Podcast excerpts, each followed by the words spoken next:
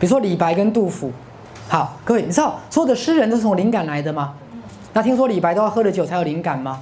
来，各位，我问问你们，那你觉得灵感有没有人给我们？也许有啊。好，也许对这个克伦太太来讲，有些人只是收到灵感，你根本不是直接接触到那个人，明白了吗？来，各位，你们灵感的经验多不多？多。好，所以光是你开始把你的灵感打开，各位就可以慢慢把你的潜能打开。好，但是有意识的心智必须先建立信念，这样了解意思？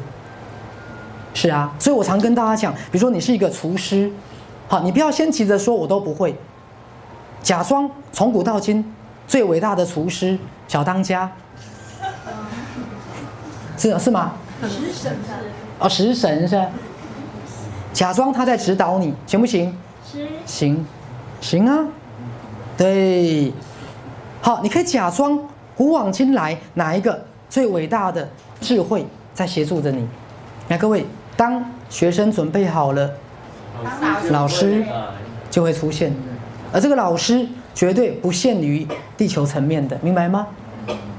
好，事实上，在我们讲灵界也好，在潜意识。也好，有很多的老师在指导我们，包括梦境当中，包括梦境当中。OK，好，那如果另一方面假设，哈，配钻师的确是存在物质实相运作的一个人格，那又出现了一个完全不同的问题，比如说这个过去的人格是否透过克伦太太的潜意识的心智来沟通？那操作灵应盘的。到底是那个人还是克伦太太？来，鲁伯开始在问很多的问题了，有没有？那各位有没有发现，他所有问的问题也都跟他跟赛斯的关系产生对应？好，因为赛斯也是透过鲁伯的潜意识来传递赛斯资料，有没有？是。好，所以每次鲁伯要帮赛斯传资料的时候，他都要先进入出神状态。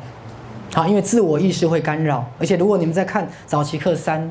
好，你会发现很多时候赛斯要传资料的时候，鲁伯都在反抗他，都在反抗他。好，各位表示我们的意识心跟自我意识有没有常常在冲突？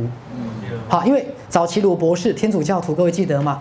他是不相信转世的，就赛斯出现不久就讲转世，而且不顾鲁博的反对，讲了一句话：不管你相不相信转世，人就是会转世。这样明白吗？好，各位你想想看，在基督教国家，这不容易吧？不容易，这不容易啊。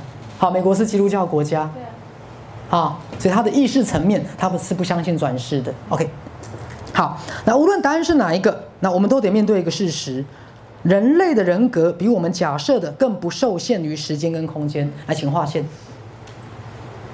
好，所以我们希望赛斯心法的学习也是帮助各位慢慢打开潜能，好，打开各式各样的潜能。好，简单来讲，帮助你越来越有智慧，好，帮助你越来越有能力。甚至帮助你越来越有能力帮助其他人。